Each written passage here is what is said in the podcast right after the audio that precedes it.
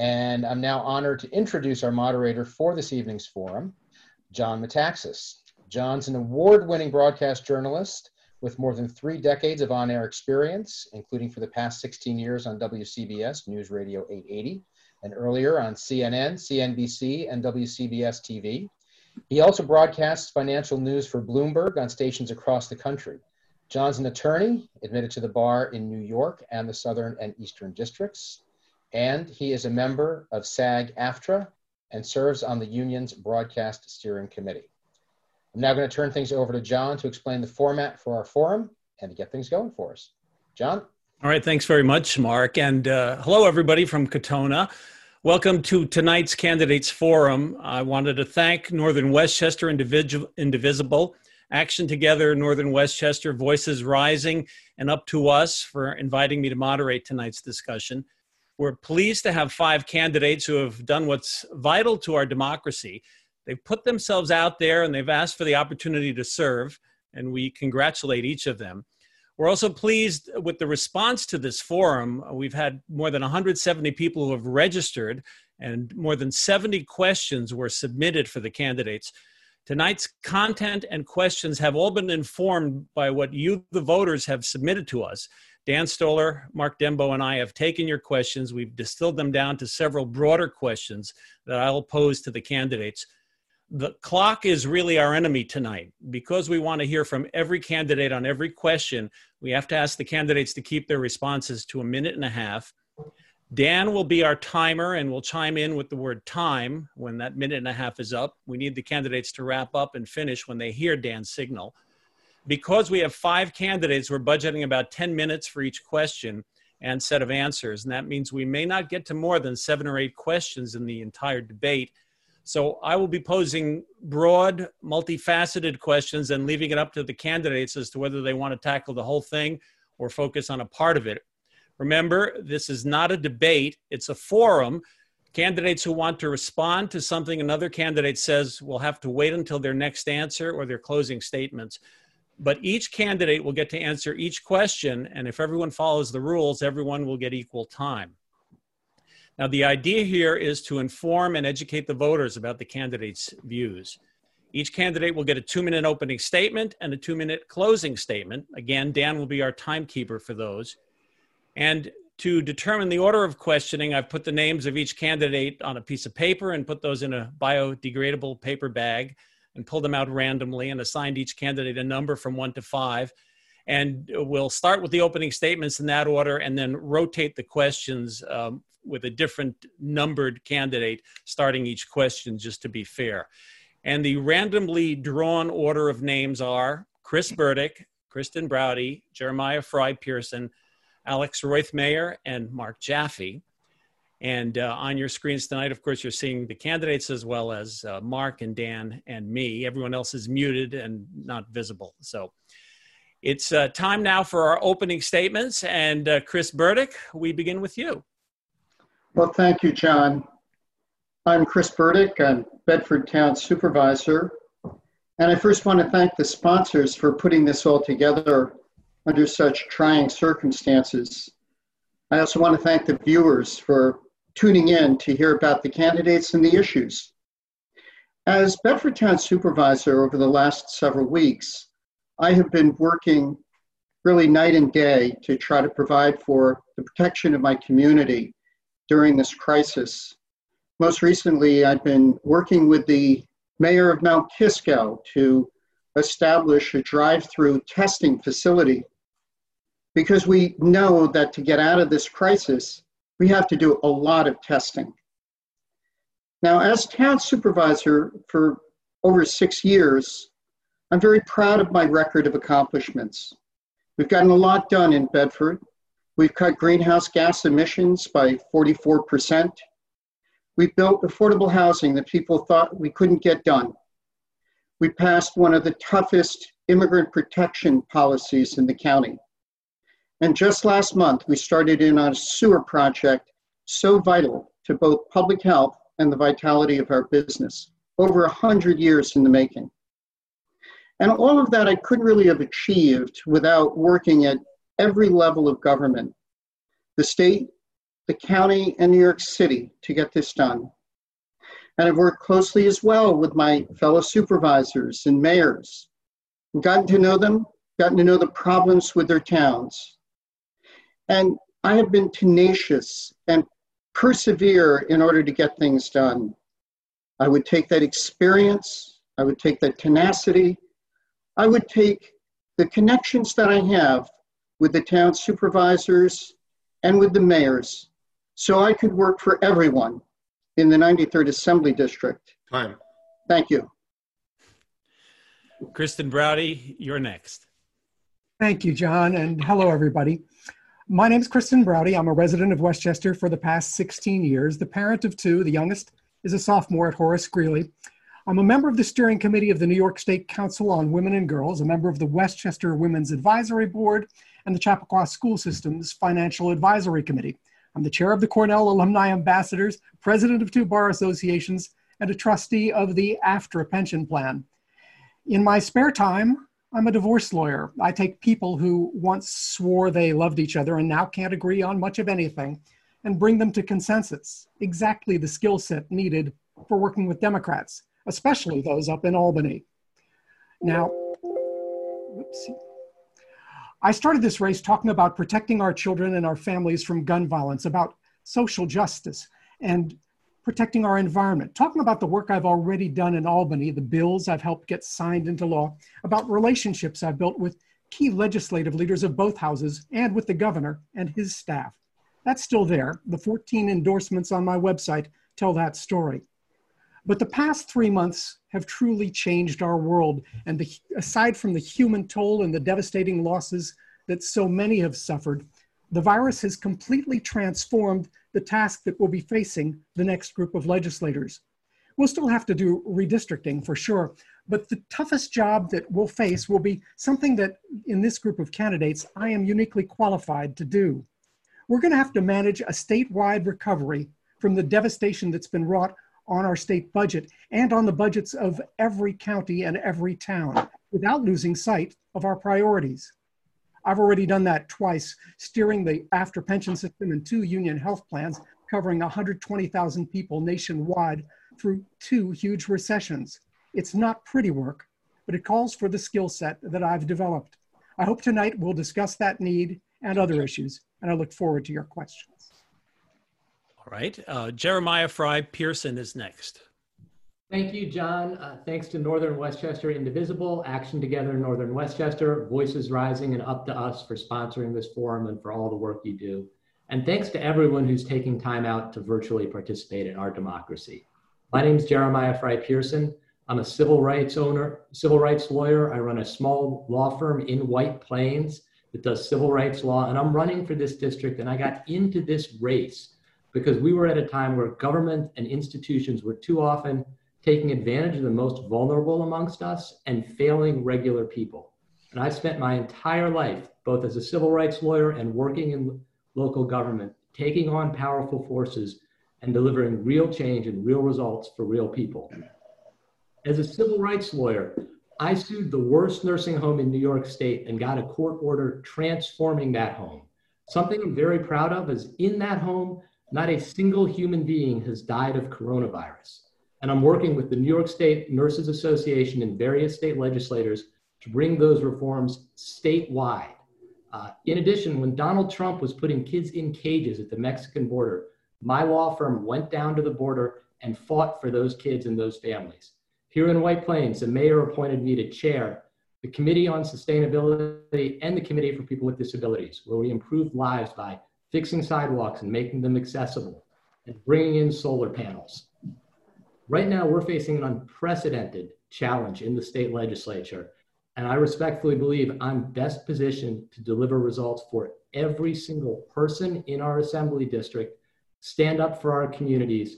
And I would be so honored to have your support. And once again, I'm grateful to everyone who's taking time out of this evening, including my fellow candidates, to share their views. Thank you very much. Now uh, we hear from Alex Roithmayr. Thank you. Uh, good evening, everyone, and thank you for joining us. Uh, I want a special thanks Northern Westchester Indivisible, Acting Together, uh, Voices Rising, and of course, up to us for putting this together tonight. I would also like to thank our moderator for taking the time to lead this forum this evening. My name is Alex Roithmayr. I was raised in White Plains and I still live here with my beautiful wife, Megan. For the last seven years, I've had the honor and the privilege of working in the office of Assemblymember David Buchwald, and for the last four years as his chief of staff. I'm running to be your next Assembly member because I want to continue to work and fight for the people of the 93rd Assembly District, just as I have day in and day out for the better part of a decade. I'm running because I know I am the most experienced person for this job, and these uncertain times, that's what we need in Albany. There is no learning curve with me. There's no hoping I have the skills. There's no hoping that I have the knowledge to achieve our goals, just a record of success. I have managed an assembly office. I have crafted le- legislation. I've been part of the budget process. I've formed coalitions, fostered relationships, and helped countless constituents in every part of this district. Whether it was helping someone deal with unemployment benefits, helping an immigrant family dealing with Social Security, or dealing with power companies during blackouts, I have consistently gotten the job done for the people of our district. And while this pandemic is like nothing else we've ever seen before, I've been there in the tent trenches for, during difficult times that we faced. From the aftermath of Superstorm Sandy, to horrible train crashes at Metro North, to crippling blackouts that brought our lives to a halt, working in the Assembly office has tested and proven my ability to work for you. On top of my experience, I'm also the only candidate best prepared to fight for you to pass a bold, progressive legislative agenda that will move New York State forward. Governor Cuomo himself said New York State was not prepared for this crisis. We cannot be caught off guard again. New York State has bounced back in the past from other disasters. We will learn from this one. Fine. Thank you very much. And now, uh, Mark Jaffe. Thank you. I want to thank uh, Indivisible, Up to Us, Action, and Voices I am Mark Jaffe. I'm the CEO president of the Greater New York Chamber of Commerce. Uh, for the last two decades plus, I've been working with business leaders, civic leaders, assembly people. I've been working with the federal government, uh, local government, administrations of agencies like the Small Business Administration, holding their feet to the fire and listening to what they wanted. I've also started a legal center at the Chamber. We give out uh, advice to our 30,000 business and civic leaders, good legal advice, and we advocate uh, for issues all the time. Some of the big issues that we're advocating for in today's uh, pandemic crisis is jobs and small businesses. You all know that the CARES Act and the Small Business Administration uh, was supposed to funnel loans to small businesses, but the banks the big leaders, they steered it to the larger businesses. And that's just not fair. What we need to do is bring some common sense up to Albany and fight for the regular, hardworking families, the individuals and the entrepreneurs that are the fabric of Westchester, where I grew up. I was born in Yonkers. Two days later, my mom took me home to Dobbs Ferry, and now I live in Harrison. I understand how to build coalitions. We have over 30,000 business and civic leaders. We know how to create good jobs. We led the fight for 15 to increase and double uh, the wages of the majority of the working class, the lower working class, the entry level people. Education, we're going to bring down interest rates on student loans by holding those banks to task and creating a fund for that. And on public safety, I work with uh, a lot of police commissioners. I support POW, and uh, I'm looking forward to bringing my New York RX card concept, providing discounts and savings on prescription drugs because we know those pharmaceutical companies are taking advantage of our right. hardworking families in our pocketbooks. All right. Thank you all for your opening statements. Time now for our questions. I'll will read the question at the beginning for the first candidate, and then uh, I won't read it again unless you ask me to uh, to reread it. Our first question is directed uh, first to Kristen Browde. The COVID 19 pandemic has changed the world we live in, starting here in Westchester, where New York's first hotspot was located. Among the governmental proposals in response has been to allow homeowners to temporarily defer their property tax payments if they can show hardship. What measures would you promote, including possibly expanded unemployment insurance, to deal with the public health and economic effects of the pandemic, especially if there's a resurgent second wave? Well, thanks, John. Um, in fact, one of the things that uh, I have advocated for already was just adopted uh, a few hours ago by Governor Cuomo the State Commission on Women and Girls recommended a actually seven uh, items, the principle of which, which is the most important from my perspective, is that testing be made available immediately for all pregnant women. Um, obviously, pregnant women are uniquely at risk, as are people in my age group, the older age group. Um, and right now, uh, one of the biggest problems has been getting testing for people who need it. And people have had to wait days and even weeks first to get tested and then for results. And for somebody who is pregnant, that puts both, both the mom and the fetus at serious risk. As far as expanding unemployment insurance, here's the reality. Um, the New York State budget was already tight. Uh, it just passed the legislature. It was one of the it, one of the things that that happened before they went out of session, um, and there isn't any money for it right now. Yes, we we're going to have to expand unemployment benefits because it's going to take a while for this economy to restart, but the money for that is going to have to come from Washington, as Governor Cuomo has been absolutely forthright in saying our state sends far more money to, to Washington than it gets back, while Kentucky and Florida take more money than they get than they, than they give to the federal pot. And we are going to have to get that money back and fund the unemployment insurance. All right, uh, Jeremiah Frei-Pearson, what uh, measures would you promote? one of the great things about running in a Democratic primary is the first thing I can say is I agree with everything that Kristen just said. Uh, in addition, um, there's a lot that we have to do, and I've released a detailed plan on plan on my website. Uh, but just to talk about the property tax issue to begin with, right now, folks don't have any income, and it's very important that we provide relief for property taxpayers. And I worked with George Latimer, who then went to Governor Cuomo and got property tax relief and a release um, from payments for people who can't afford to pay their property taxes in April. Very happy to have done that. We need to expand unemployment. The federal government needs to deliver. As Kristen said, we send a lot of tax dollars to DC and we're not what we need. We need to get the small business loan programs working. Uh, and that's, that's super important. Uh, we ultimately have got to restart our economy safely To do that, we need testing everywhere. And then we need to provide as much support as possible to small business owners. I'm a small business owner. My campaign, we shifted away from running to helping local businesses, and we've been helping small businesses go through the loan payment process. It is horribly designed, and that's Mitch McConnell's fault, but it needs to be much, much better. Um, we're going to make it through this. We're going to make it through stronger, but we have a lot of work to do. The most important thing government can do is help regular people make Time. it. All right, thank you. Um, next is um, Alex Roithmayr. Yes. Um, first thing I think we need to do, and someone in this position, is we need to reimagine New York in every aspect. When it comes, of course, it comes to when it comes to our healthcare professionals having the gloves and equipment they need. That's where we need to start. Second, we need to get people back to work. Uh, we have a budget hole in in the in the state right now, uh, but and we have people who are not working and can't pay rent and can't pay their mortgages. I think the way we handle that is twofold. One, we do coalition building. We have to work with our federal representatives and and Washington. In my time in the assembly, I've had the opportunity to work during crisis with Kirsten Gillibrand's office and Chuck Schumer's office. We need relief packages from from Washington that don't just give the individual money, but give municipalities money so they can pay the teachers, the hospital workers, the firefighters, the policemen. The next thing we need to do to fill that, that budget gap and to get reimagine New York is we need to find new revenue sources. That comes from uh, that comes from legalizing cannabis as well as corporate closing corporate tax loopholes.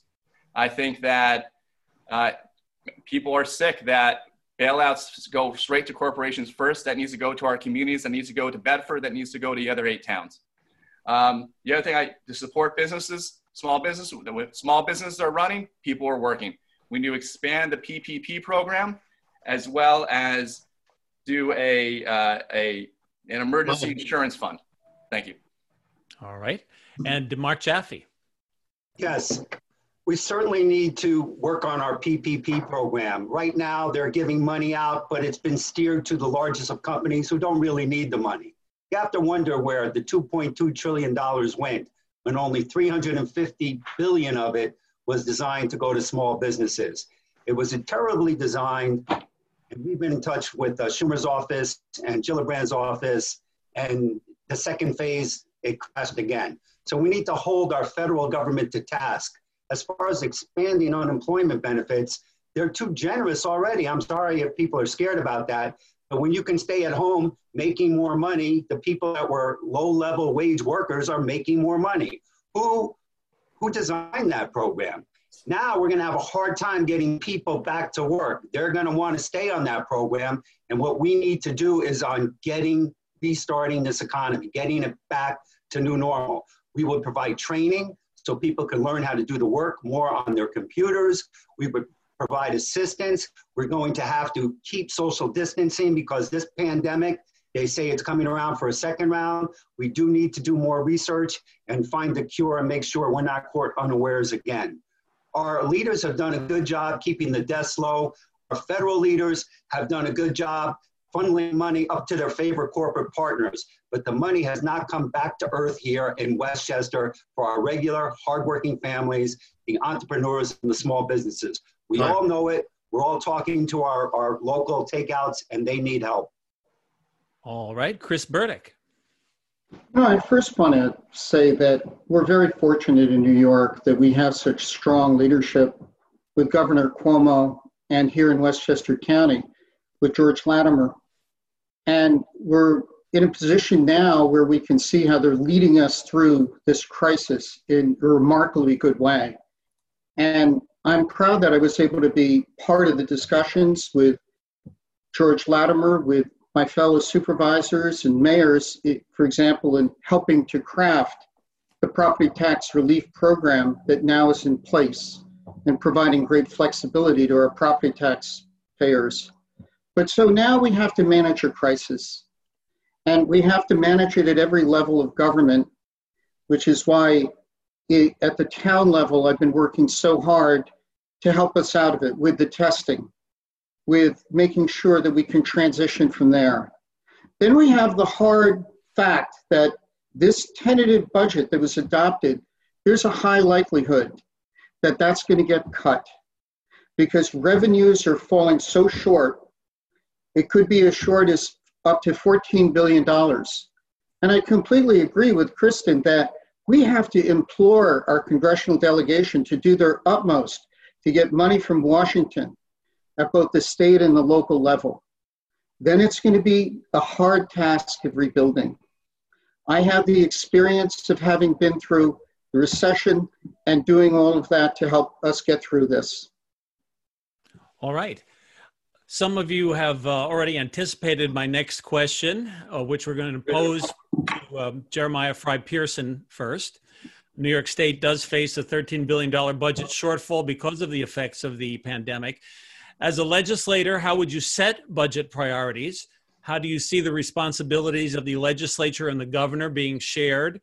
What austerity measures would you be willing to consider when it comes to essential services? Would you favor, favor higher taxes on so called millionaires, and how would you structure that?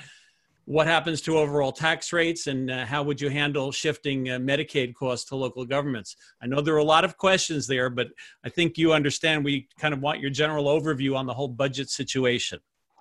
John, that's a great question. I wish I had time to answer each one. I just want to quickly respond to a couple things my fellow candidates said.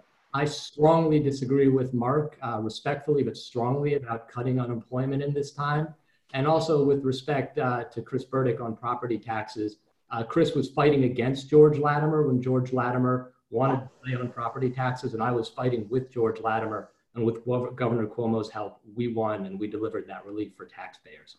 Right now, New York's facing an unprecedented budget crisis, and we need help from the federal government. We need Mitch McConnell to deliver money to us. Right now, New York sends billions of dollars to Kentucky. Great, we're happy to do that. Need money to protect the jobs of teachers, firefighters, um, policemen, nurses, doctors. So we need more money from the federal government to make to make our budget work.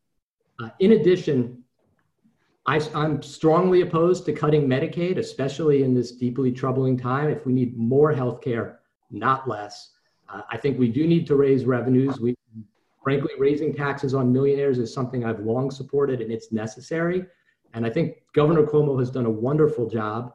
One thing I respectfully disagree with him on would be the cuts to Medicaid. Right now, this is not the time to be cutting Medicaid. We need to stand up for everyone. We need to get the money from millionaires and from the federal government to make sure that we make it through this budget crisis. Time. All right, Alex Roithmayr. Thank you very much for the question. Um, it's true. We are facing a $13 billion budget hole, and in four years, that's going to be closer to $60 billion. So, what do we do? Like I said in my last answer, we need to work with the federal government. I'm not comfortable with talking about cuts to Medicaid or education for that matter, because we need to work and do coalition building with our federal representatives. Um, we need to look at the corporate tax loophole, and we need to look at taxing millionaires at a different rate. That's what we need to do to make sure we don't cut stuff. I am very nervous about the governor's powers at this time. I think he's doing a fabulous job and showing really good leadership, but he does have a lot of power when it comes to the budget currently.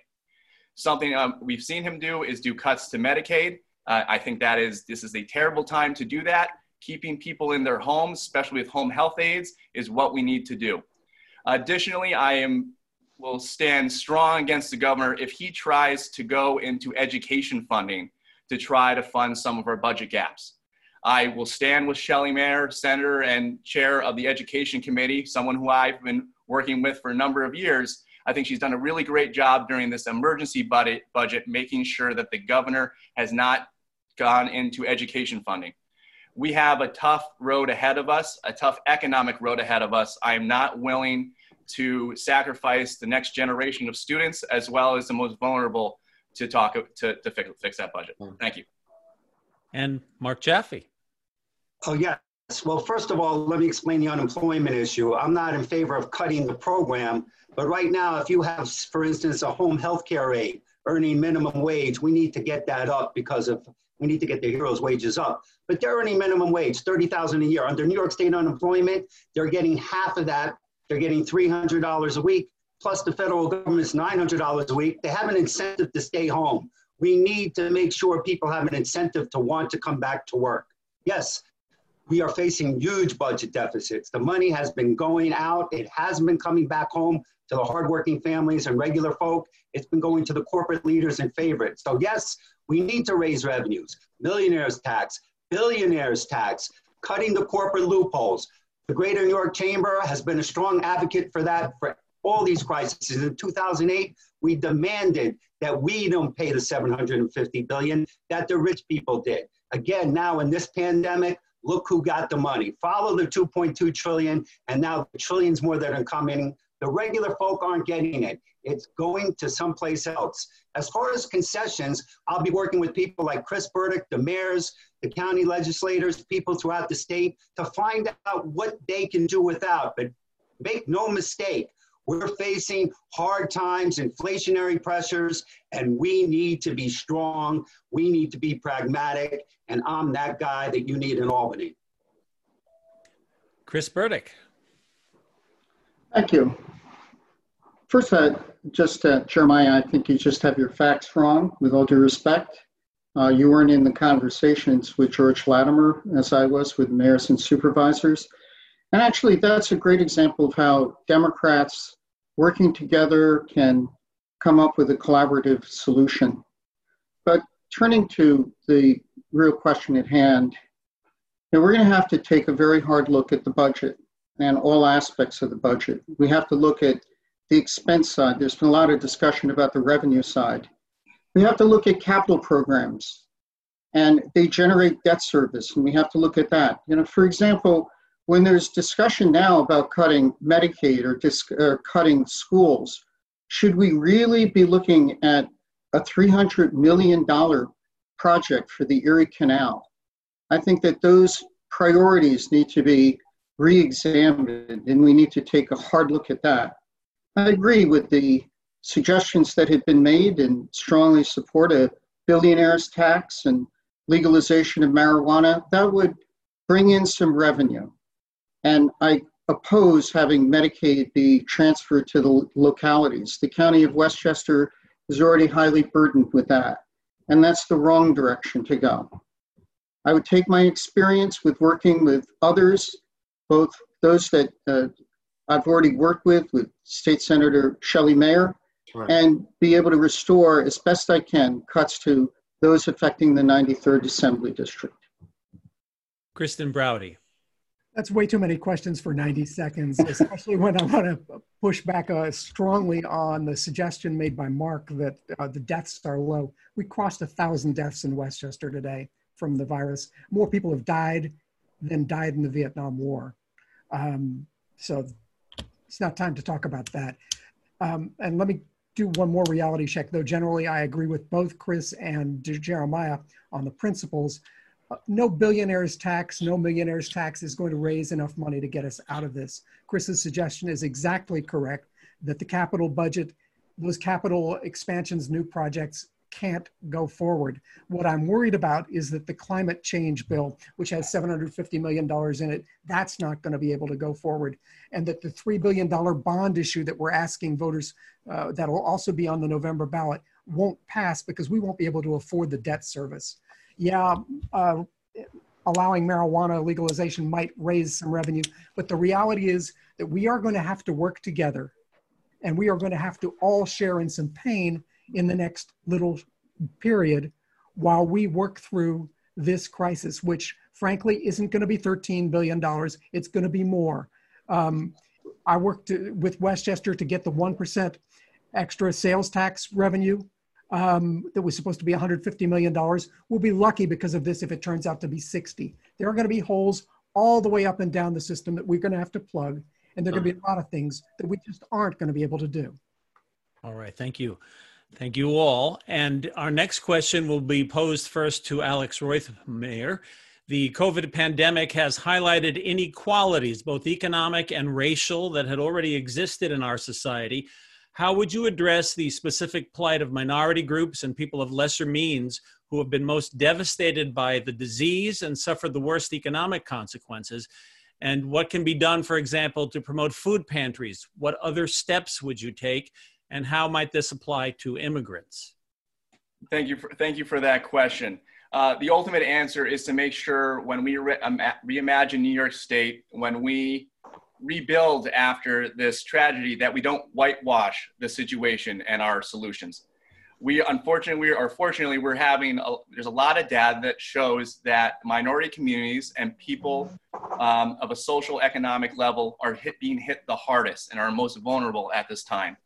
We need to stare at that in the face. We need to see who uh, in the society are we depending on? Who are our healthcare workers? Who are, work, are working in our supermarkets? Who is working in transportation? There'll be a time where we have to rebuild and we will have to restructure who and how we value society and who is working in there.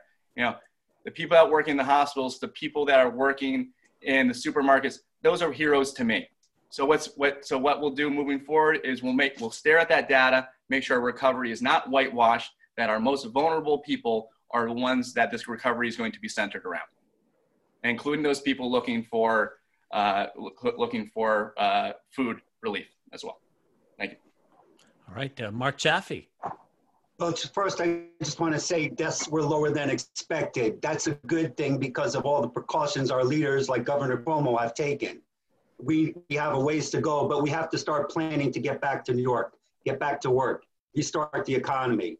Yes, at the Greater New York Chamber, we led the fight for 15. We were on the front page of Crane saying we knew nothing about business, but the economy was built strong because we doubled the wages of the lower class workers, the people that are now suffering because they're in denser populations and they don't have as good access to healthy food, health care, and their, their bodies are more susceptible to this disease. So we need to keep up our good democratic social programs. I am a Democrat. I was endorsed by the Liberal Party. However, I'm fearful that the Democrats are taking us way too far to the left, and we don't want to become socialistic. A billionaire's tax can be used to help the working poor and the, and the poor families that are being most affected by the COVID virus. There's no doubts in our mind that the Greater New York Chamber, that the rich are getting too rich and the middle class and the people most affected by the COVID are being unjustly hurt. We need to fight harder for them. We have a record for it and we will continue to do that. Chris Burdick. Thank you. We have to recognize that we have, unfortunately, still in society, institutional racism and discrimination. And I think that question really touches upon that. And we have to face up to it, call it out, and address it every place where it occurs. And then, from the standpoint of our government and how we react to this, we have to focus on the things that are absolutely vital.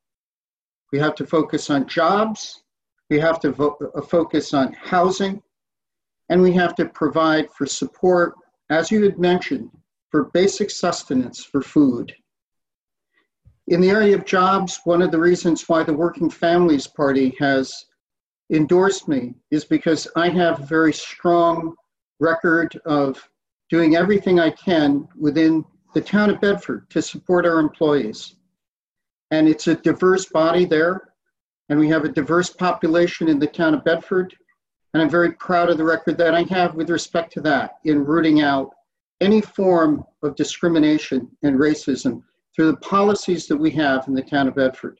We need to do that throughout the state. We need to do that wherever we find it. In the area of affordable housing, the state has to commit the money to provide for that so that at the local level, in the city of White Plains, Harrison, in every municipality, we have the, that ability to build the housing that's needed. All right, uh, Kristen Browde.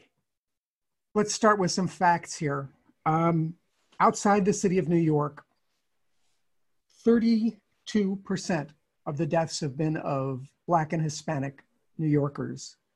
They're only 21% of the population. Inside the city of New York, the statistics are even more brutal. 62% of the deaths have been of Black or Hispanic New Yorkers, where the population is again far less.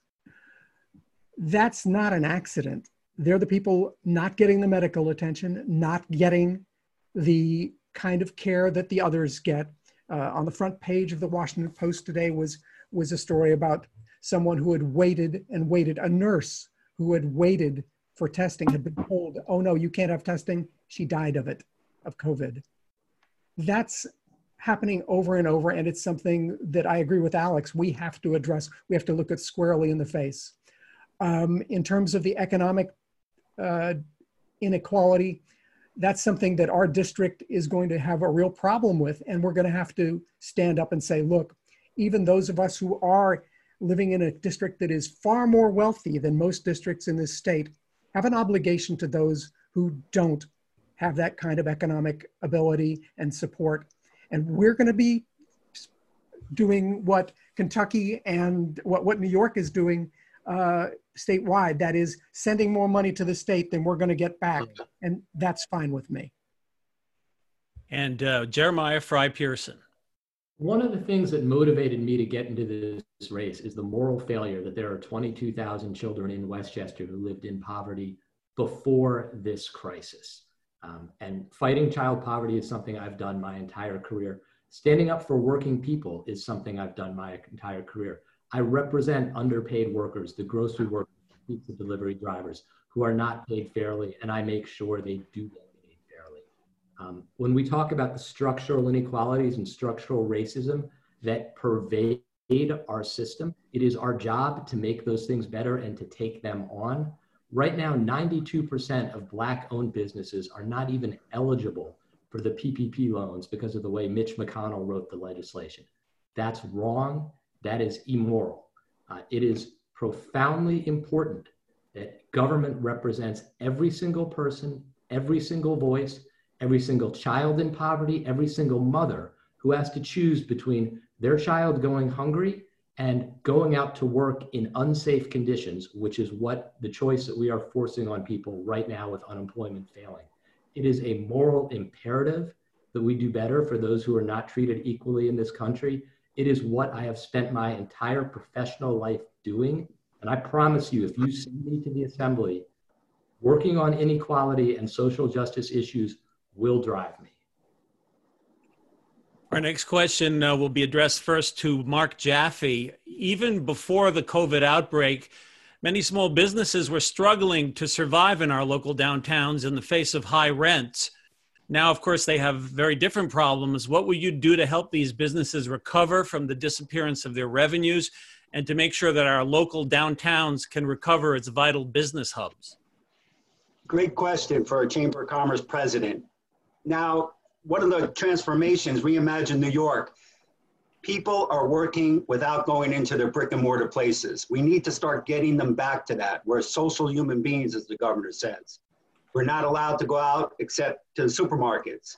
We have to figure out a way with the proper precautions to let people get back into these stores, wear face masks, let these people get back to work. We have to put together a coalition with the landlords. The landlords are in for a tough road because people are going to stop renting as large a commercial space and it's going to start benefiting these people at the bottom. Reverend Jesse Jackson talks about economic empowerment. We stopped slavery many years ago, but we still face racial injustice because of, of the difference in, in wages.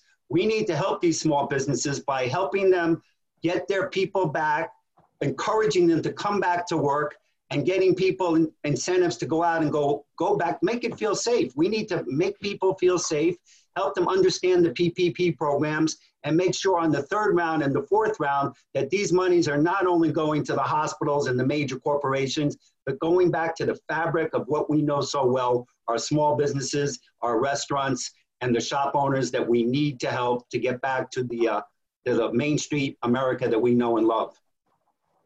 Thank you. Chris burdick Thank you for the question.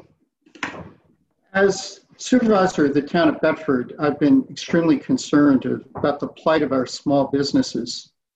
You know, they're fighting against a very difficult environment, fighting against the Amazons of the world, and we need to do everything we can to support them.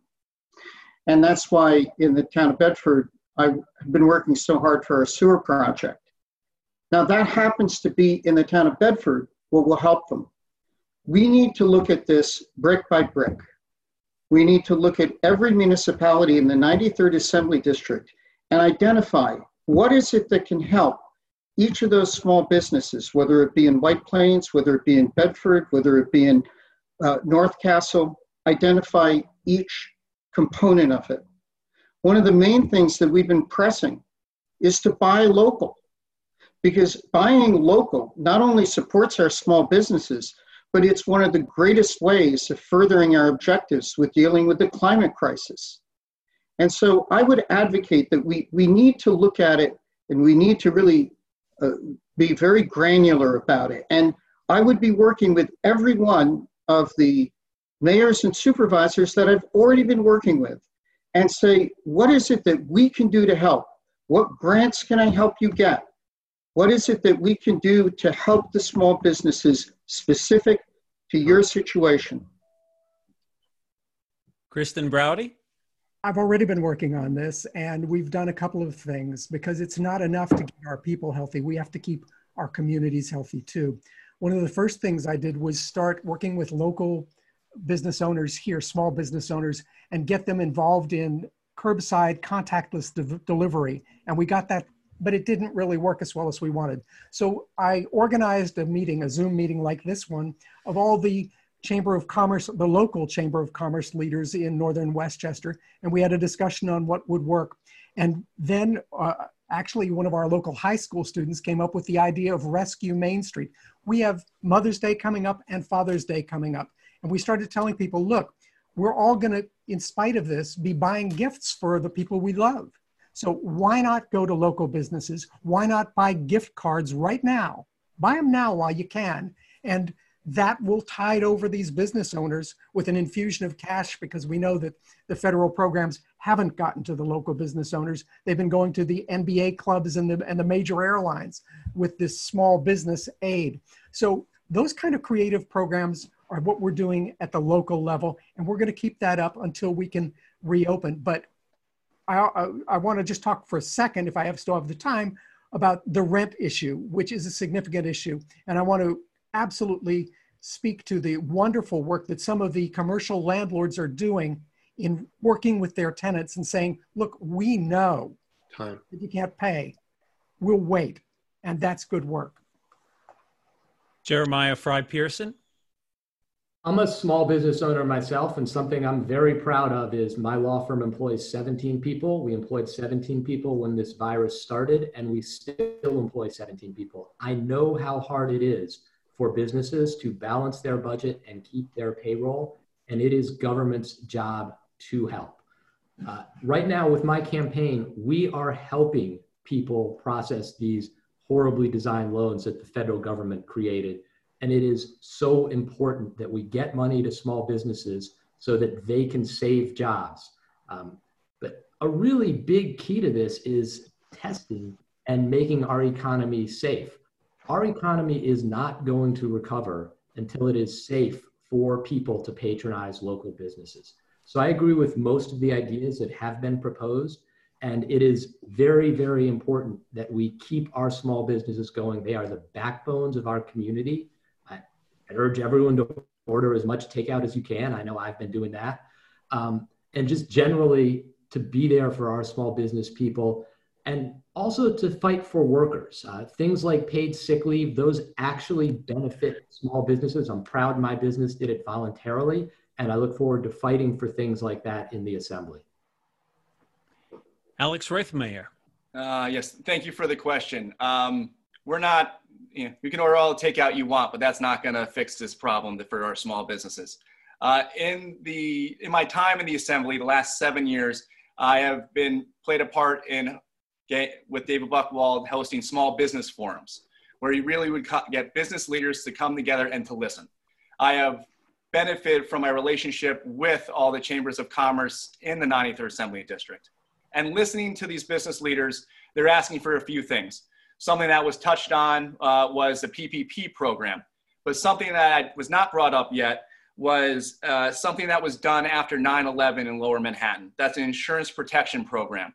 I think we need to look into that. That worked for lower Manhattan, that got businesses back on their feet that way.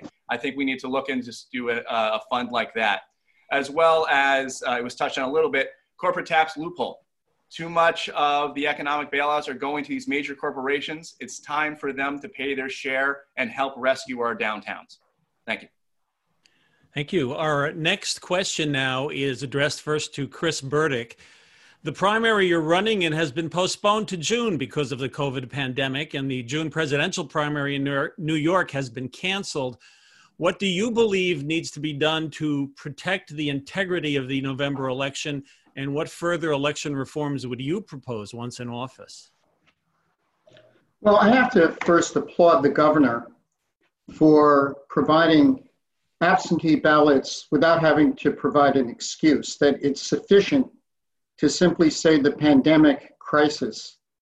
And I think that that should be done universally. I think that it should be done nationally. Mailing, uh, being able to vote by mail, being able to do everything that we can to encourage people to vote. And clearly, we have a problem with Mitch McConnell, who's blocking that at the national level, but we should do everything we can at the state level to increase the ability for people to vote. And I, I tend to feel that the, uh, the charge that there'd be fraud by various means of trying to expand the ability to vote I think they're overstated. I also think that they primarily come from Republicans who don't want to see larger turnouts because it will mean that more Democrats will get elected. But in the small d Democratic meaning of it, we, we need to provide for as much ability for people to vote as possible who can vote by mail, vote with by absentee ballot without an excuse, be able to register on the spot when you go and to, to vote. All of that should be done as promptly as possible, and I would fight for it very vigorously. Kristen Browde? Well, first, John, let me correct you. Our primary wasn't postponed. It was always June 23rd. Um, but um, the presidential primary has now been canceled. Frankly, there are a lot of people who think that's a mistake. Um, although you have to balance the possibility. We're going to have a primary on June 23rd anyway. So polling stations are going to be open. I don't know that it will actually endanger more folks to allow voting, even though there seems to be only one presidential candidate left. Uh, both the Sanders and Yang campaigns have protested, uh, or some of their, their supporters have. And I have some sympathy for that. Uh, Mitch McConnell can do whatever he wants. Voting and the, the rules governing voting are state issues. And the legislature sets those rules with the cooperation. You have to get a bill signed by the governor or you have to veto override. And there's no, no thought that that's going to happen.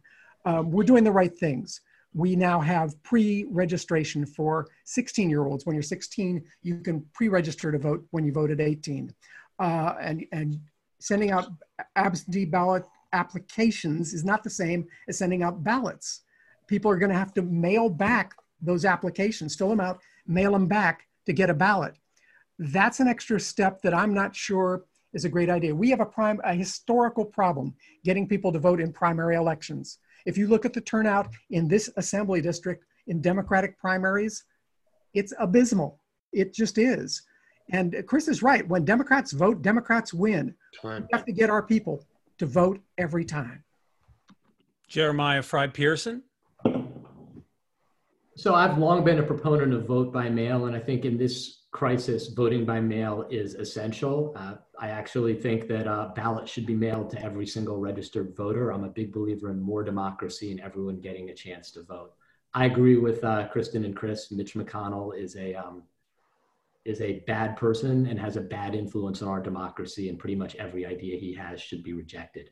Um, what happened in Wisconsin is a travesty. We should not make people vote when it's unsafe. Um, so I'm a big proponent of voting by mail here. Um, and here there's going to be an election. And if it were up to me, I would have let all the presidential candidates be on the ballot. I'm a big fan of more democracy, not less. Uh, at the same time, we need to make it easier for people to vote, which means I would have voter registration mailed to everyone when they turn 18. I would let people register to vote the same day. When Democrats vote, Democrats win, and Republicans win elections because it's too difficult to vote, and a lot of working people can't turn out to vote. We have to change it. And lastly, just we're voting in a time of COVID. It's really hard. This is a challenge. But our democracy survived in the Civil War, in the midst of world wars. We're going to figure this out, and we're going to make our system better with voting by mail.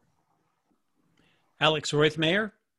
Uh, thank you for that question. Uh, I was actually in Albany when a lot when the primary date was changed to match up with the federal primary. Uh, I think New York State has done a very good job of expanding voter rights, and I applaud the governor for expanding absentee ballot voting. I think that's very important. I disagree that uh, the presidential primary has been canceled. I think that would have done a lot for turnout, but mostly to make sure everyone feels heard. I feel we need to keep going. Um, I feel that in Albany, when I'm the assembly member, I'll be pushing for automatic voter registration. You turn 18, you're registered to vote. That's the way it should be. Uh, I am worried about our bureaucracy. We have, during this crisis, we have seen our bureaucracy, especially our unemployment assistance programs, get overloaded. I'm, I'm worried that our Board of Elections will not have the funding or the people they need to facilitate this properly. I want, I want us to lean into this and make sure that they're supported because this is the first year we are trying absentee ballot voting at this scale. We need to make sure we don't mess it up. Thank you. And Mark Jaffe. Well, the uh, absentee ballot applications will soon be in the mail, and, and Kristen's right. Now we need to get people to fill out their ballot, put their stamp on it, and vote. So I don't think we're going to see high turnouts, particularly since we canceled the presidential election, but people should have a voice. If you talk about bureaucracies, Congress right now is, is, is not in session. They're working, they're working, they say, but they're not in session. I guess they're not essential, is what we're hearing today. But the Board of Elections has been working overtime, and they're going to need to, because as Alex said, we have to get this right. Because people like Mitch McConnell and the hardcore Republicans here are going to laugh if it's not done right, if there are claims of voter fraud or misrepresentation. I don't see any of that happening in our assembly district. It's a blessing that Governor Cuomo was smart enough to look at the public safety to get those absentee ballots. But I'm hoping, we're pushing for, with the curve going down, that we can get back to normal and we see a good turnout at the polls, people wearing their face masks, social distancing, training the, the people that are going to take the vote to keep us safe. But we need to get back to normal because this will be the first example of how we can help our Main Street businesses, our small businesses to survive and thrive in what we will know as the new normal. All right. Thank you all. My next question uh, is another multifaceted question, and my apologies for throwing so much into it. I'm going to address it to Kristen Browde first. Next year's legislative session will be tasked with redrawing uh, the legislative districts in the state in line with the results of the 2020 census.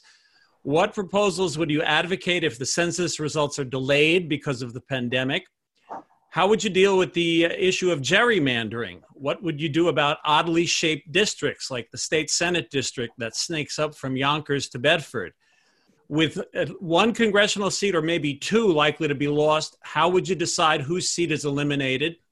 And do you anticipate that the northeast corner of Westchester County, which is now in Congressional District 18, will be united in a district with the rest of Westchester? I know there's a lot there. No, John, it's, it's like you read my website from day one. That has always been my number three issue in this entire campaign. The biggest task before this, this uh, virus and the, the budget problem that the legislature is going to have to face next time around is redistricting. And protecting Sean Patrick Maloney in District 18 is going to be critical. We are going to lose one or two seats in New York State in Congress. But dealing with the local legislative districts, which have been gerrymandered over the years to protect Republicans, is a critically important thing. And it all hinges on the census, which is, in fact, being not delayed at the moment, but the turnout in the census is down. Um, and our towns are usually, at the, or at the moment, as of the last numbers I saw, generally somewhere in the high 50s or low 60% in filling out the census. That's not good enough. One of the things we've got to do even during this time, is get people to fill out that census. Because not only does it talk about redistrict, dictate our redistricting priorities, each locality loses several thousand dollars per person who doesn't get counted in federal and state aid. And that is vital. So redistricting is, is going to be a top priority and making sure those districts are drawn properly. But first, we got to get that census filled out. All right, Jeremiah Frei-Pearson. So one of the worst, one of the many things politicians do that we should do better is they use their powers for the politicians to pick the voters who elect them instead of the voters picking the people who are going to represent them. I support Senator Mike Gianaris's independent uh, redistricting commission and legislation, and I think we have got to protect Democrats, which we will do. If things are drawn fairly New York is going to vote for Democrats. The state overwhelmingly rejected Donald Trump, and we need more democracy, not less democracy. When you th- see things like what's going on in Texas, where the districts are drawn horribly so that you know only Republicans win with one or two exceptions, that's wrong. It's morally wrong, and that's why we need an independent commission to deal with redistricting. I agree with Kristen. We've got to do everything we can to make sure that Sean Patrick Maloney um, gets reelected and to make sure that uh, personally, I hope David Buchwald is our next Congress member and I hope he continues to win reelection. We cannot get rid of a single congressional representative in Westchester. This community needs representation. It needs fair representation. It needs people who believe genuinely in good government and making government work for all of us, not just the political insiders. Alex Roithmayr. Thank you.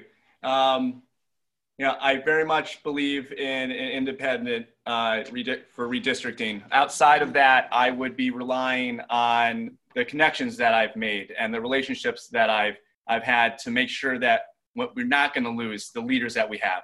We have a fabulous coalition of leaders currently in Westchester County, and I would say we're very well represented on every facet of government.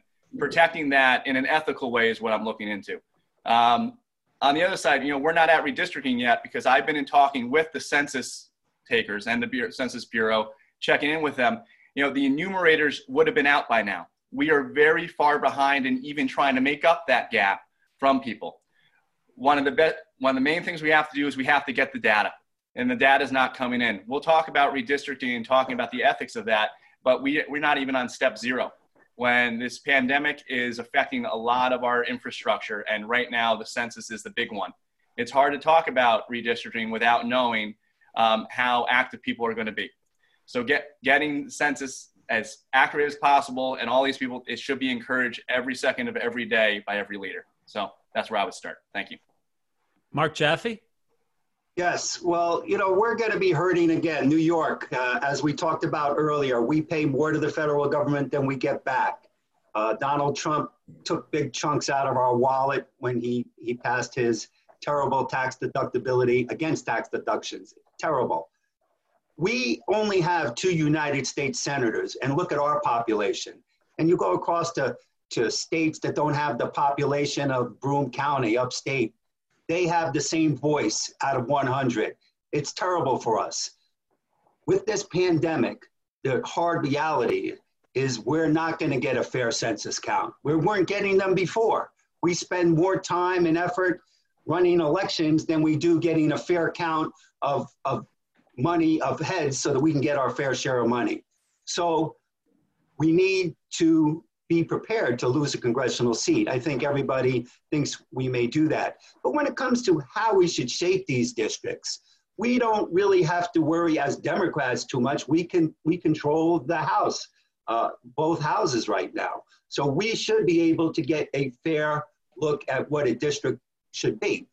And you have some of these circuitous districts. Uh, Shelley Mayer will tell you she's in a district. I'm sure Nita Lowey will tell you, uh, you know, she's serving two counties. Uh, some of these districts are just silly. So let's get them back to where people can get to their elected officials' office quicker. Um, right. Let's keep them geocentric. Thank you. Uh, Chris Burdick. John, thank you for the question. And you know, you touched upon it with the word gerrymandering. Uh, gerrymandering is just a prime example of why there's so much public mistrust in political institutions. And we have to make sure that we have a fair process. And I completely support the independent commission for redistricting and we have to let it do its work. And we have to realize that if we deviate from that, then we are then denying the entire process that we're saying that we're supporting. But I have to go back to the initial point about what the numbers will be. And that comes back to the census. And you know, we were looking at monies, grants that municipalities would have in order to promote the census. But as has already been noted, it's incredibly difficult to do that in the middle of this pandemic crisis. You can't get counters out there to go out to the communities. And, and we need to be able to get that process up and running again in order to have a fair chance of getting our numbers up. Because whether it's one or two is going to largely depend upon making sure that every person is counted. And we're doing that very energetically in the town of Bedford, and we're doing it throughout, I think, the district. We need to do more. Thank you all for those answers. Our next question is posed to Jeremiah Frei-Pearson.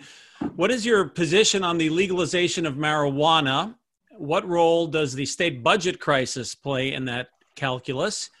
How will you ensure for equitable treatment of communities of, of color?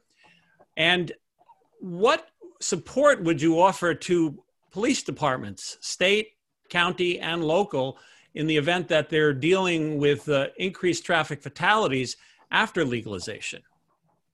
Great question. I strongly support legalizing marijuana. It is an absurd waste of money and human lives to put people in jail for putting a recreational substance and, in some cases, a medical substance in their body. Um, right now, our government uh, and historically has spent money prosecuting people and putting them in jail when instead we should be taxing marijuana and enjoying the revenue and using it to help our budget. You go to Mass in Massachusetts, they make money off of this. We should be doing the same thing. And you're right that drug prosecution has historically targeted communities of color, which is why when we complete legalization of marijuana, which needs to happen yesterday and will be a top priority of mine when we get into the assembly, we have got to make sure that the business opportunities go to communities of color. And I want to just generally talk about criminal justice reform. As a civil rights lawyer, I have repeatedly seen people of color treated very unfairly by our criminal justice system, which sometimes prioritizes putting people in jail. We have to end that.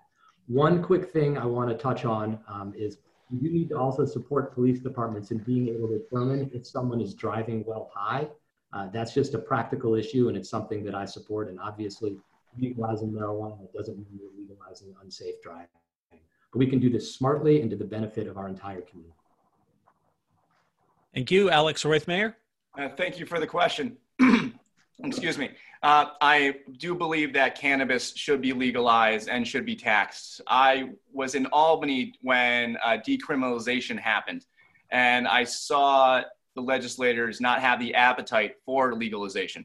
One of the reason why, reasons why was because they couldn't figure out, put in the language, how communities hit the hardest by the war on drugs would get benefited the fir- first. I think when I'm in Albany, that's something I plan to be a leader on about doing that. I believe, like I said, cannabis should be legalized, but we need to make sure everyone's at the table when it comes to implementation. Uh, as mentioned before, you know, Colorado is doing great, except uh, with cannabis legalization, except for the rates of DUIs. Currently, there is not a breathalyzer test about how to to to measure how intoxicated somebody is.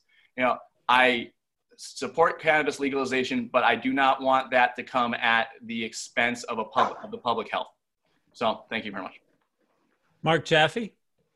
Well, if we can beat this pandemic crisis, crisis, and we're on our way to doing that, I'm sure we can come up with the test and, and train our policemen. Yes, we need revenue sources. Earlier, I proffered the billionaires tax. They certainly can kick in. Obviously, it'll, it'll apply to millionaires too but we can't bring that tax down to the middle class. What we can do is stop the black market on marijuana and cannabis. It's obviously something that can bring a lot of revenue to the state. And when it's uh, legal, we can regulate it, teach about its safety, bring it out in the light. We've done it with alcohol. Doesn't mean everybody's an alcoholic.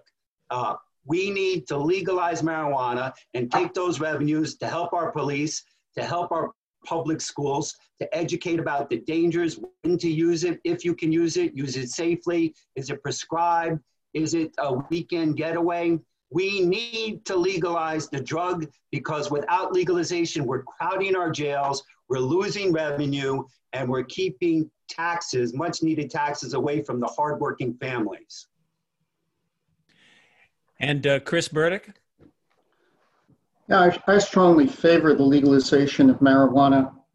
Uh, I, it makes no sense to me that we would allow a black market to continue and we should be regulating the sale of it and doing it in a way that's equitable and touching upon the concern about doing it to be sure that it's done in a way to help our poorer communities and those uh, with people of color that are at the bottom of the economic scale.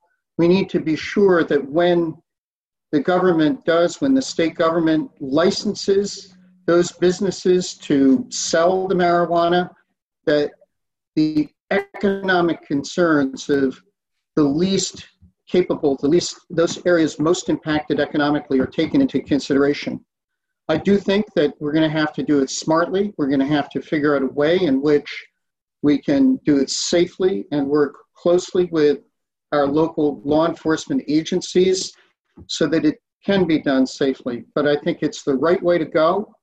And I agree with Kristen that we shouldn't think that this is a panacea to budget problems. It will bring in revenue, but it's not a panacea. Kristen Browde? I guess I'm the only one here who's a parent of kids who would be of the age that they might be smoking. I have a 16 year old and a 20 year old, and I'm very conflicted about this. And I'm surprised that some of the candidates don't seem to know the difference between uh, decriminalization and legalization. Uh, people are not in jail at the moment, aren't being put in jail. What they should be, now that we have decriminalization, is those convictions for minor marijuana offenses should be expunged. And I would support legislation on that. But there, you know, wishing it were so does not mean that the police department has have a test.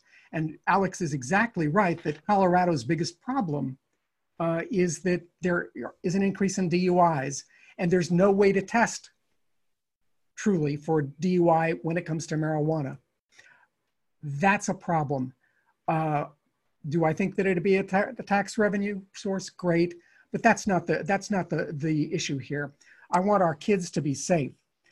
Every year in our town, we hear of one or two kids killed in awful accidents because they're driving while usually not drunk at this point, usually while high.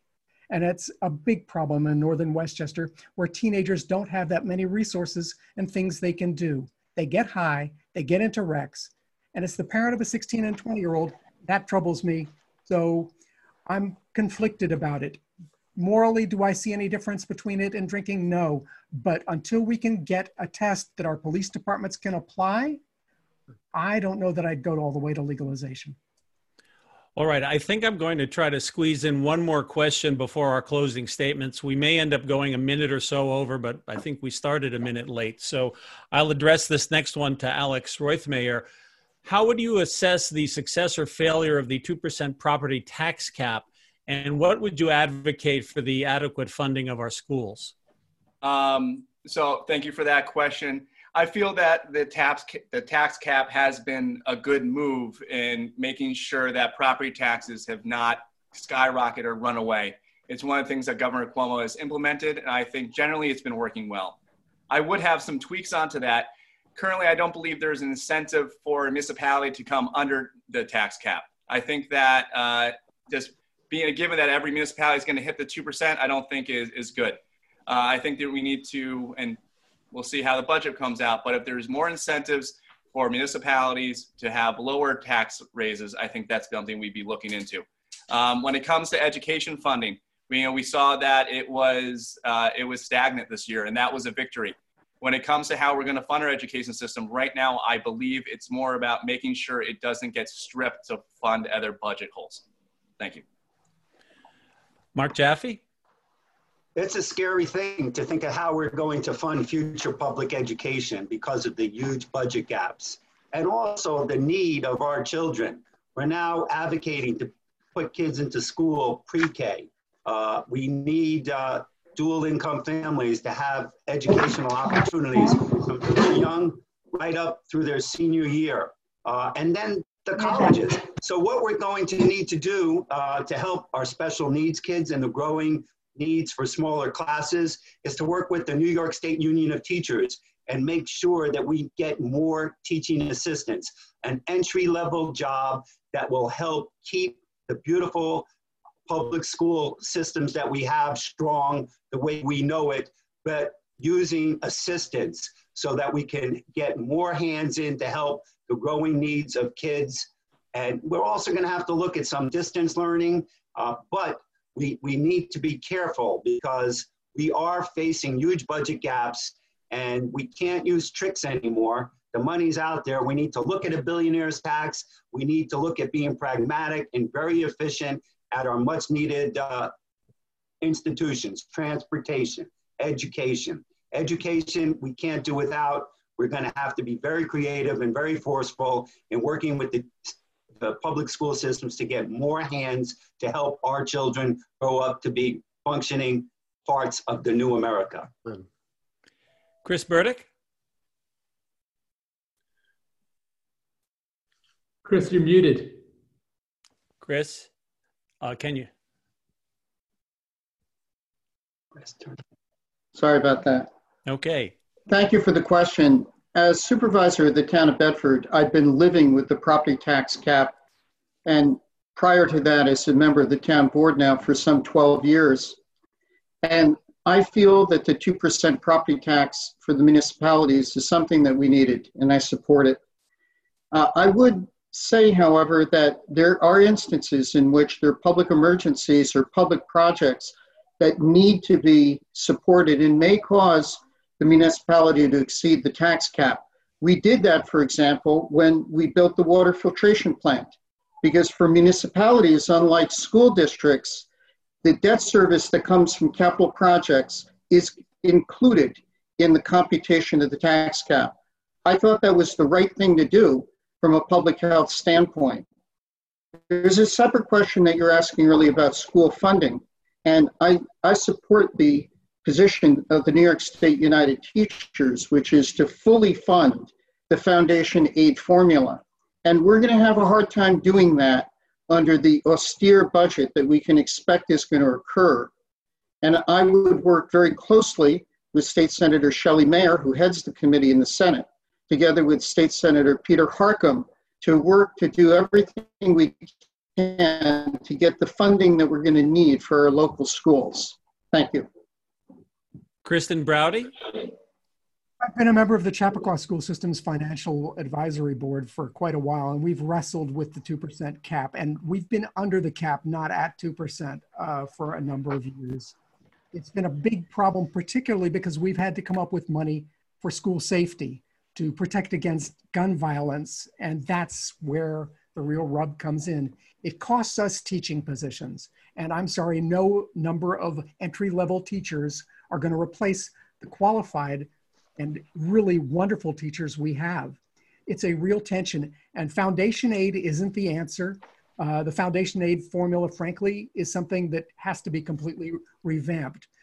The New York State budget, the money we're going to be getting from Albany, isn't going to be enough. The 2%, but we can't raise property taxes. That just drives out seniors and makes it the Westchester unaffordable for kids like mine who want to stay in town after they graduate from college. So we have a real problem here. No millionaires tax is going to pay for it. You can't. I mean, the number of things that millionaires and billionaires taxes are supposed to pay for from this group is is is a little bit scary. Um, it just doesn't work that way. We are going to have to work together, and we're going to have to get, frankly, more federal aid. We're going to have to get more federal money back if we're ever going to tackle this problem. All right, uh, Jeremiah Frei-Pearson.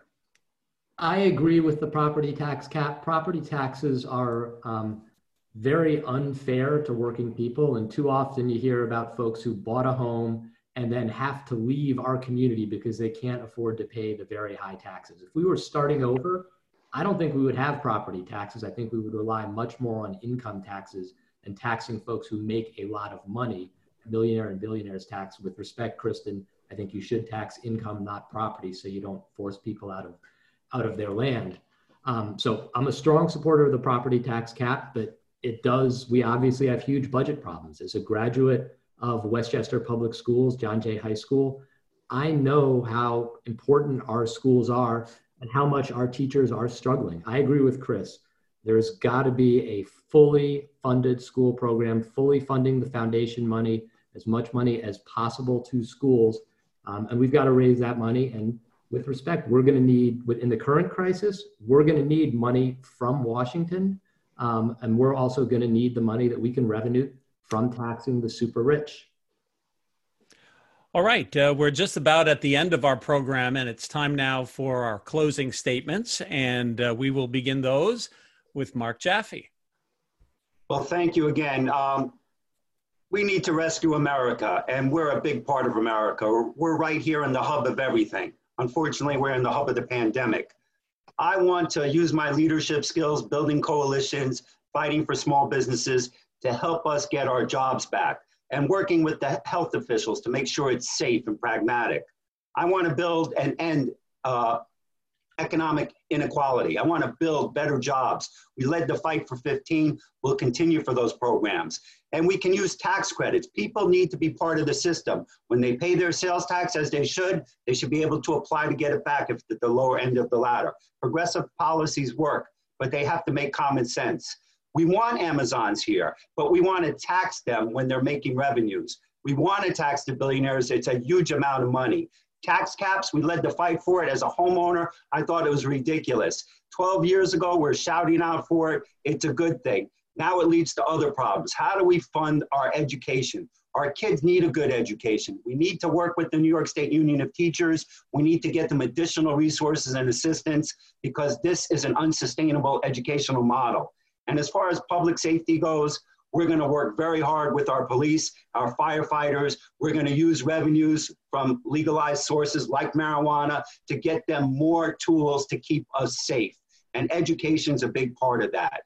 I'm Mark Jaffe. I'm running to be your state assemblyman. I'm not going up to Albany to be a career politician. I'm going up to fight for our hardworking families, the individuals, the entrepreneurs that want to play a fair game, but it's stacked against us. It's stacked against us because of corporate tax loopholes. It's taxed against us from greedy politicians that make careers out of it, and yet they're not doing enough work and fair work for all the people. Shame on Congress for being closed. They're essential to leading us out of this. And this bill that they passed, this CARES Act, was a travesty. It didn't get back to Main Street America. We have surveyed our membership. We've been on CNN. We've been in the Wall Street Journal, Crain's New York.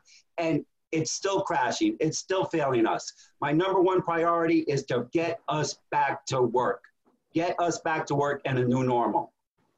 Thank you for that. Now, Chris Burdick. I first want to thank the sponsors again for bringing about this forum. I also want to thank my fellow candidates for a lively discussion. And mostly, I want to thank the viewers for learning about the candidates and the issues.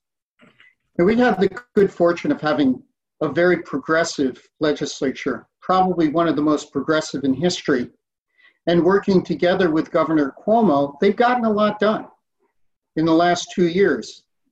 But there's still a lot more that needs to be done. Such issues as the climate crisis and health care and women's reproductive health rights and gun safety. Now, you have five progressive Democratic candidates that you've heard from tonight. And as one of those progressive candidates, I would work tenaciously on all of those issues. But there's another aspect of being a member of the assembly, and that's the nitty gritty work of government. It's not that glamorous, but it needs to be done. That's the work of looking into how do you get funds to the district, grants to the district? How do you get funds for the affordable housing? You need to be able to know how to work that system. And I have the experience of having done that, whether it's the affordable housing project with Antioch Baptist Church or whether it's getting funds for a sewer project. That's working with government. And I've worked alongside of mayors and supervisors during these last seven years. And that's why so many of the elected officials in the 93rd Assembly District have endorsed me. And anybody who knows me knows that there's no one who will work harder, who will work more tirelessly to get these objectives fulfilled. So I ask for your support in the June primary. Thanks very much for the opportunity. Thank you. Kristen Browde. Thank you for listening to us all this evening and for the work so many of you have done over the years to make our district a better place for all of us.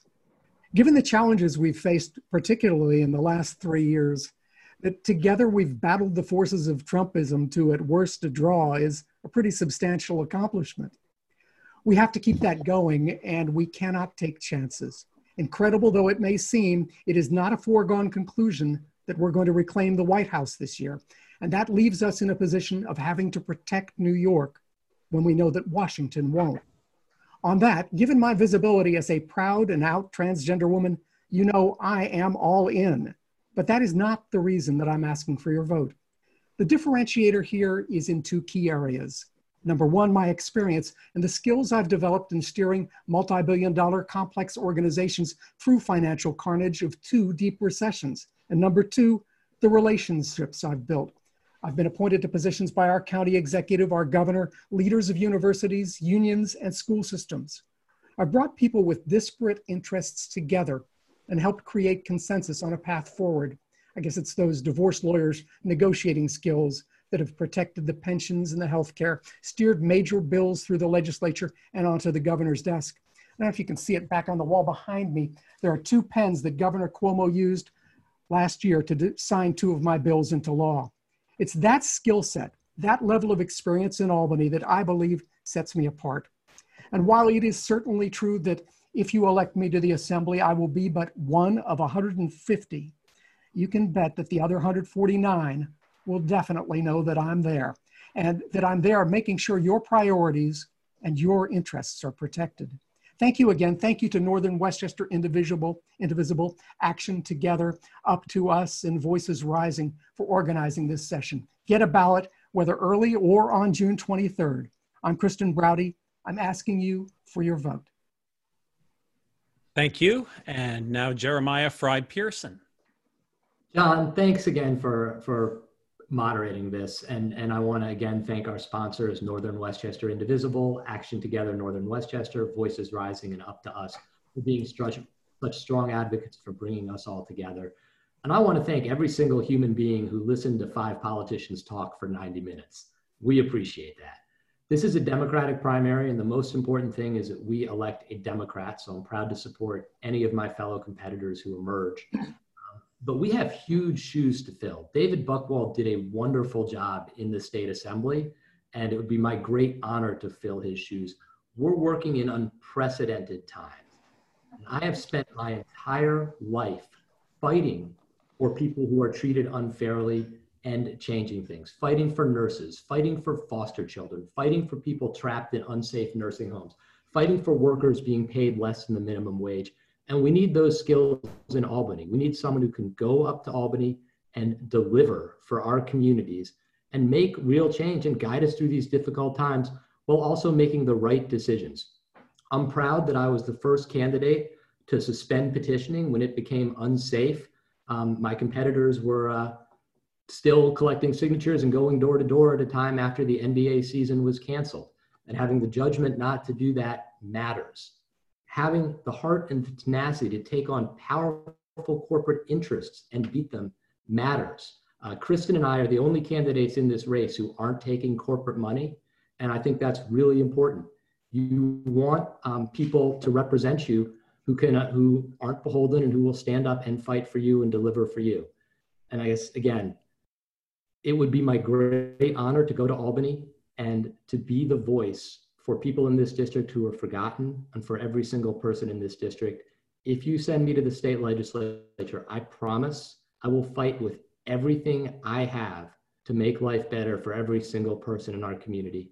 Thank you very much for taking the time to listen to all of us. And thank you. And now we hear from Alex Roithmayr. Thank you very much. Uh, thank you again to tonight's sponsors, our moderators, my fellow candidates, and everyone for joining us this evening. We've been through a lot, but really we're just getting started. We can't focus on the mistakes of the past, but much rather harness the spirit and ingenuity to propel us to the future. Together, we must address the underlying issues of inequality and unpreparedness that were so terribly brought to the surface during this pandemic. I'm a candidate of a generation that's always persevered. As a child, I watched thousands of people die live on TV on 9 11. I graduated, we graduated from college during one of the worst job markets, during one of the worst recessions. And now we've been faced with a global pandemic as we struggle to start our own families, buy our own homes, and take the mantle of leadership for our nation. The question of our time is how do we ensure that each of our citizens have the resources they need to succeed and prosper regardless of what's thrown at us? That's equality. And that's what our nation was founded on. To get there, though, we need an experience, knowledge, and bold ideas. Tonight and throughout this campaign, I have shown you that I am the candidate that best lead us from day one. We can't simply afford a learning curve, nor can we afford a leaders that are stuck in their own ways. I'm not chasing the title of being an assembly member, but I am looking for the hard work that comes with being an assembly member. The work that I've been doing day in and day out for the last seven years in David Buchwald's assembly office.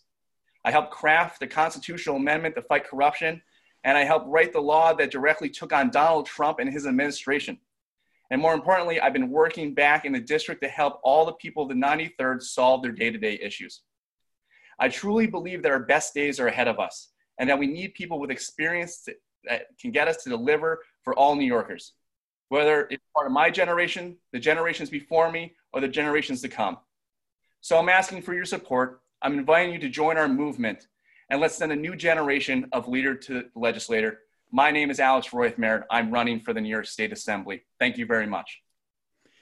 And thank you all. We have come to the end of our program now, thanks to our candidates, to our sponsoring organizations, and especially Dan and Mark for putting this all together.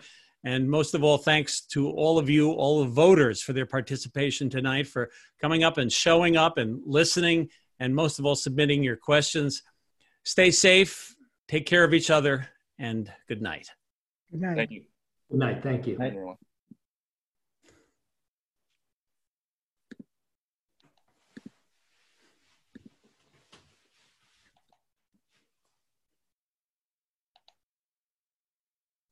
Hey, I don't know if everyone's still here, but y'all did a great job putting this together. Thanks, Thanks. Thanks very much. You guys were great. You guys were all articulate. Wonderful Thanks job. so much. Thank John, you, John. see you again. So long. See ya. Well, everyone, stay safe. Stay safe. Okay, I'll catch you offline, Dan. All right, John.